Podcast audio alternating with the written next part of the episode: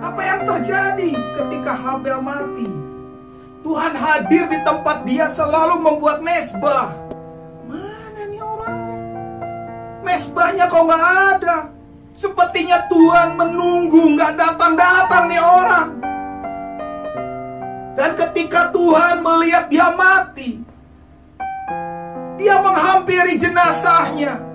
Walaupun jenazahnya itu sudah ditutup oleh belukar-belukar dan ada darah yang tercecer di tanah.